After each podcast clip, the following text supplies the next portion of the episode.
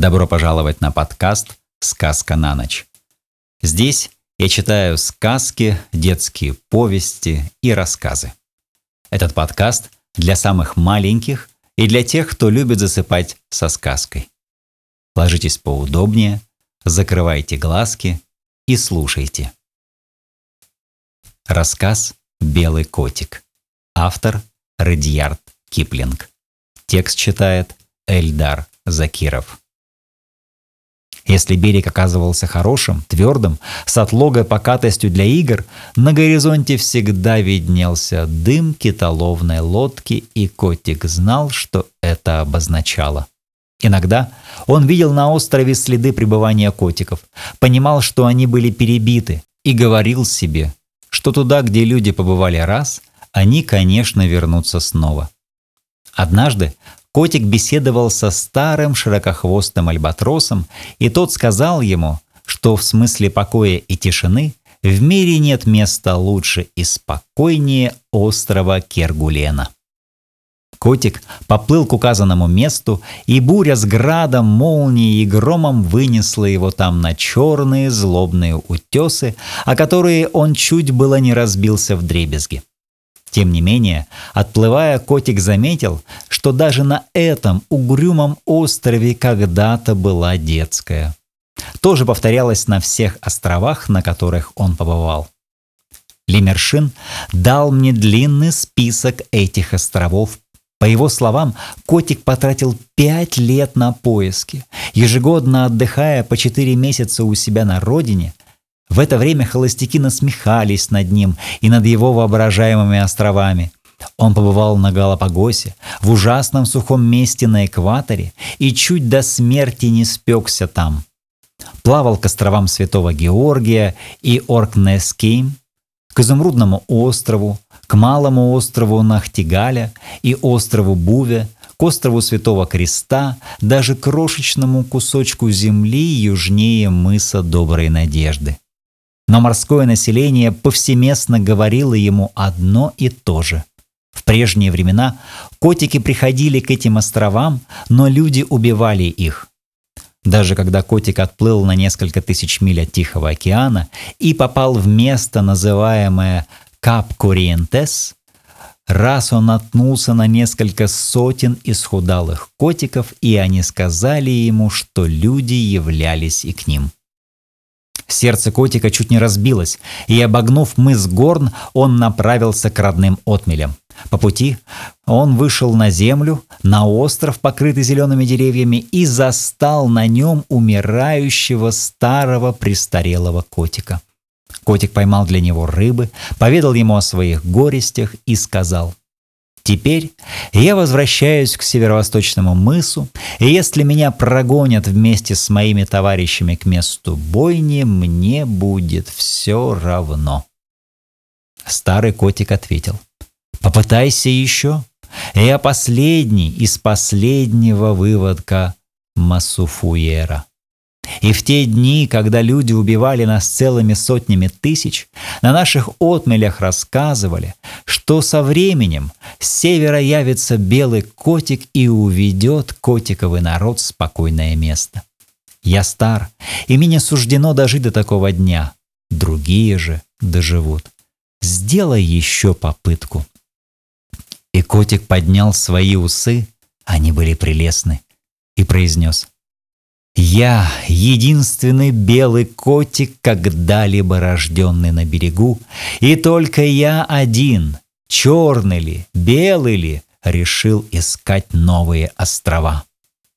Эта встреча сильно ободрила его. Когда летом котик вернулся домой, матка попросила его жениться и завести хозяйство, так как он сделался взрослым крупным котиком с волнистой белой гривой на плечах, таким же тяжелым, большим и, спе и свирепым, как морской ловец.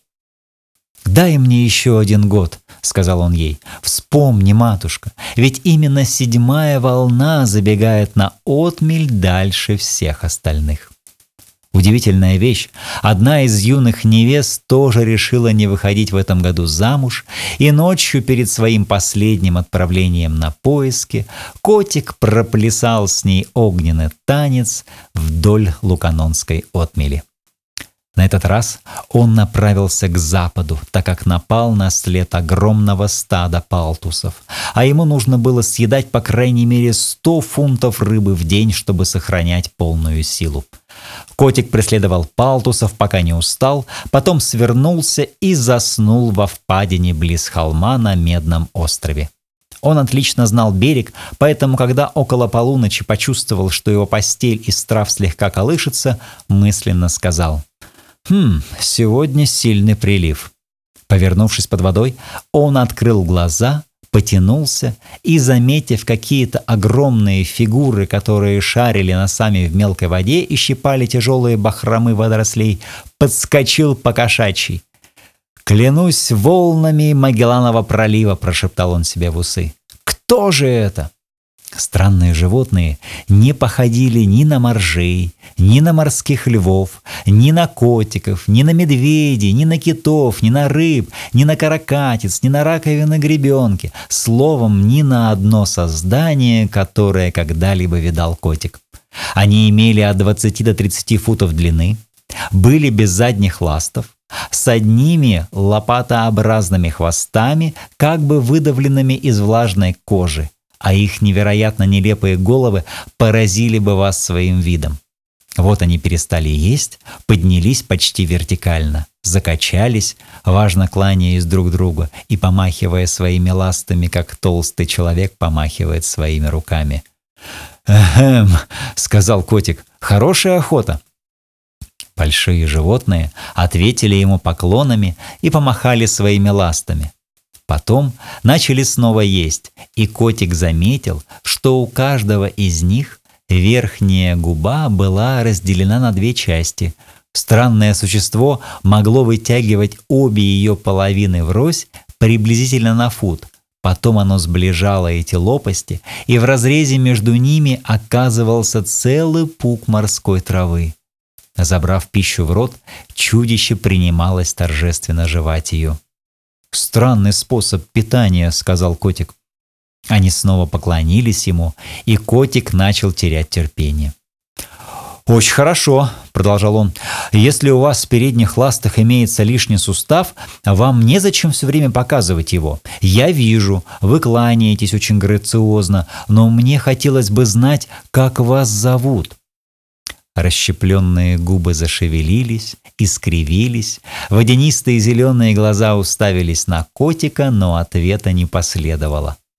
«Ну, — сказал котик, — однако вы безобразнее морского волшебника и обладаете еще худшими манерами». В эту минуту в нем вспыхнуло воспоминание о том, что прокричал ему большой поморник, когда он тогда еще юный одногодка был подле острова Моржей. Вспомнив же об этом, котик ушел под воду, он понял, что наконец встретил морскую корову. Морские коровы продолжали барахтаться, пастись в травах и жевать их.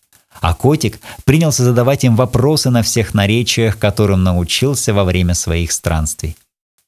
У морского народа их не меньше, чем у людей. Однако ни одна морская корова не ответила. Дело в том, что морские коровы не в состоянии говорить. У них в шее всего шесть позвонков вместо семи. И морские жители уверяют, что это мешает им разговаривать даже между собой. Зато, как нам известно, в передних ластах у них есть по лишнему суставу, и размахивая ими то вверх, то вниз, то в стороны, они делают знаки, которые служат им чем-то вроде неуклюжего телеграфного кода. К рассвету грива котика ощетинилась, а его терпение отправилось туда, куда уходят мертвые крабы. В это время морские коровы медленно двинулись к северу. Время от времени они останавливались для нелепых совещаний с вечными поклонами. Котик плыл вслед за ними, говоря себе – Такие глупые существа давным-давно были бы перебиты, если бы они не нашли какого-нибудь безопасного острова. А то, что достаточно хорошо для морской коровы, хорошо и для котика. но все-таки я хотел бы, чтобы они поторопились. Скучное это было время для котика. Стадо никогда не делало больше 40 или 50 миль в день. На ночь морские коровы останавливались для еды. Во время пути держались близ берега. Котик плавал вокруг них, проносился над ними, нырял под ними, однако не мог ускорить их хода, хотя бы немного. Когда коровы сильно продвинулись к северу, они принялись устраивать совещания через каждые несколько часов, при этом по-прежнему раскланиваясь. И котик чуть не обкусал все свои усы от досады. Наконец, он заметил, что морские коровы двигаются по теплому течению – и с тех пор начал уважать их. Раз ночью они погрузились в светлую воду, утонули как камни, и в первый раз с тех пор, как котик узнал их, поплыли быстро. Он пустился вслед за ними, и их скорость изумила его. Он никак не думал, чтобы эти неуклюжие животные могли двигаться с такой ловкостью. Вот они направились к прибрежному утесу, который уходил в глубокую воду, и вошли в темное отверстие близ его подножья на 20 сажень ниже поверхности моря. Долго-долго плыли они по этому темному коридору, и котику захотелось вдохнуть свежий воздух раньше, чем он вышел из туннеля, через который его вели странные существа. «Грифка моя!» – произнес котик, когда он, хватая ртом воздух и отдуваясь, очутился по ту сторону подземного хода. Долго пришлось мне побыть под водой, но стоило. Морские коровы рассеялись и лениво пощипывали травы по краям самого прекрасного берега, который когда-либо видел котик. На целые мили тянулись мягко обточенные водой камни, годные для котиковых детских. Дальше поднимался от логи песчаный берег, удобный для игр молодежи. Были здесь и прибрежные камни, где холостяки могли танцевать, трава, в которой они могли валяться, и песчаные дюны для лазанья по ним вверх и не вниз. Но самое лучшее, по запаху воды, который не обманывает котика, котик понял – что в этом месте никогда не бывали люди. Прежде всего, он удостоверился, что рыбы много. Потом проплыл вдоль берега и сосчитал восхитительные низкие песчаные острова, полуприкрытые прекрасным клубящимся туманом. К северу в море выходил ряд мелей, перекатов и скал, которые не подпустили бы ни одно судно к берегу ближе, чем на 6 миль. Между островами и материком тянулась полоса глубокой воды, подходившей к отвесным утесам, где-то там, под этими скалами, скрывалось отверстие туннеля. «Это тот же северо-восточный мыс, только в десять раз лучший», — сказал котик. «Морские коровы должно быть умнее, чем я предполагал. Даже в том случае, если поблизости живут люди, они не сумеют спуститься с обрывков утесов. Со стороны же открытого моря мели разобьют в щепки любое судно, если только где-нибудь есть безопасное место. Оно именно здесь. Котик вспомнил об ожидавшей его юной невесте. Однако, как не хотелось ему поскорее вернуться к родным берегам, он внимательно исследовал новую страну, чтобы ответить на все вопросы своего племени. Потом котик нырнул, твердо запомнил, где находится вход в туннель и пронесся через него к югу. Никто, кроме морской коровы или котика, не мог бы представить себе существование такого коридора, и даже котик, оглянувшись на утесы, с трудом поверил, что он прошел под ними. Он плыл быстро, тем не менее на возвращение домой затратил шесть дней. Когда же выполз на землю, повыше перешейка морского льва, прежде всего увидел ожидавшую его невесту. По взгляду его глаз она поняла, что он наконец отыскал желанный остров. Однако холостяки, морской ловец и все другие котики стали над ним насмехаться. Когда он рассказал им о месте, которое нашел, один из его ровесников заметил. «Все это прекрасно, котик, но явившись неизвестно откуда, ты не можешь приказать нам уйти отсюда. Вспомни, мы боролись из-за наших лежек, а ты нет. Ты предпочел шататься по морям. Остальные засмеялись. Молодой же ровесник котика принялся ворочать головой из стороны в сторону. Он только что женился в этом году и очень важничал. «Мне нечего бороться из-за Лёшки», — ответил котик. «Я хочу только показать вам всем совершенно безопасное место. Зачем драться?»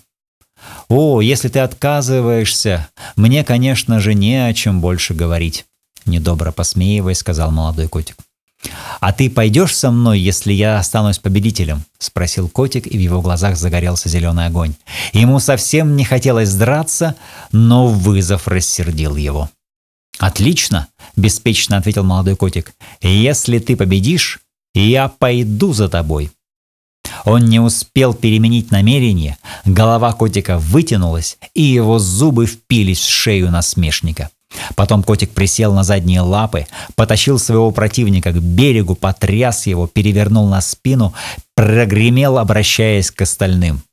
«Эти пять лет я старался ради вас. Нашел для вас остров, где вы будете жить в безопасности.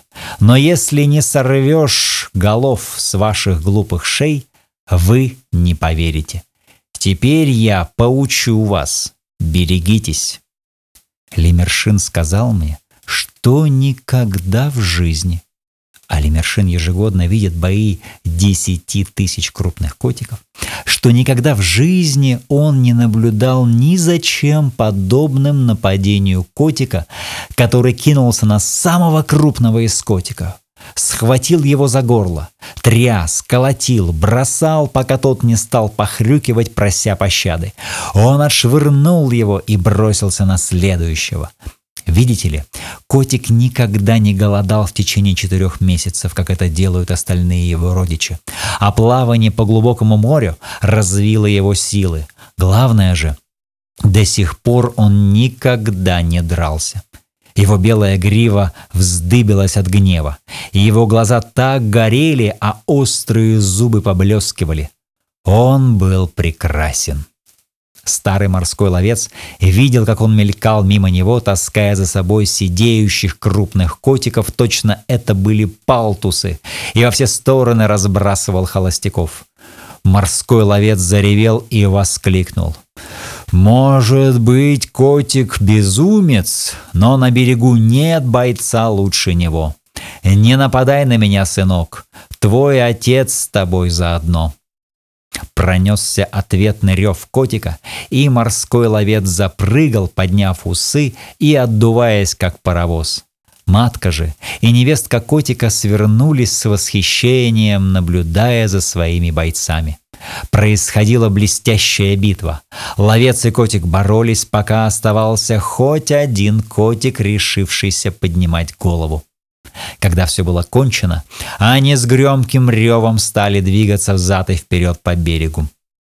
Ночью, как раз в то время, когда северное сияние, вспыхивая, замигало среди тумана, котик поднялся на обнаженный утес и посмотрел на разгромленные детские и на окровавленных израненных котиков. «Теперь, — сказал он, — я дал вам всем урок. «О, моя грива!» — заметил его отец, с трудом выпрямляясь, потому что он был страшно искусан. «Сам дельфин-касатка не мог бы хуже искромсать их. Я горжусь тобой, сынок. Больше того, я отправляюсь с тобой к твоему острову, если такое место существует». «Эй вы, толстые морские свиньи, кто идет со мной к туннелю морской коровы? Отвечайте, не то я опять примусь учить вас», — прогремел котик. Вдоль берега пробежал ропот, напоминавший плеск прилива. «Мы идем!» — сказали тысячи усталых голосов. «Мы пойдем вслед за котиком, вслед за белым котиком!» А котик втянул голову в плечи и с гордостью закрыл глаза. Он уже не был белым. С головы до хвоста он окрасился в красный цвет. Тем не менее, ему не хотелось ни визжать, ни взглянуть на свои раны, ни зализывать их. Через неделю котик и его армия, около десяти тысяч холостяков и старых сикачей, двинулись на север к туннелю морской коровы. Их вел котик. Оставшиеся же на старом месте называли уплывших идиотами. Но на следующую весну, когда котики снова встретились на рыболовных отмелях Тихого океана, товарищи котика порассказали упрямым таких чудес о новых берегах за туннелем морской коровы, что большое число котиков покинуло берег северо-восточного мыса. Понятно, переселение совершалось постепенно. Котику нужно долго обдумывать что бы то ни было, но год от года все большие и большие стада покидали северо-восточный мыс, Луканон и другие жилища ради спокойных защищенных берегов, где котик проводит каждое лето, становясь год от года крупнее, жирнее и сильнее. А холостяки играют в него в море, недоступном для человека.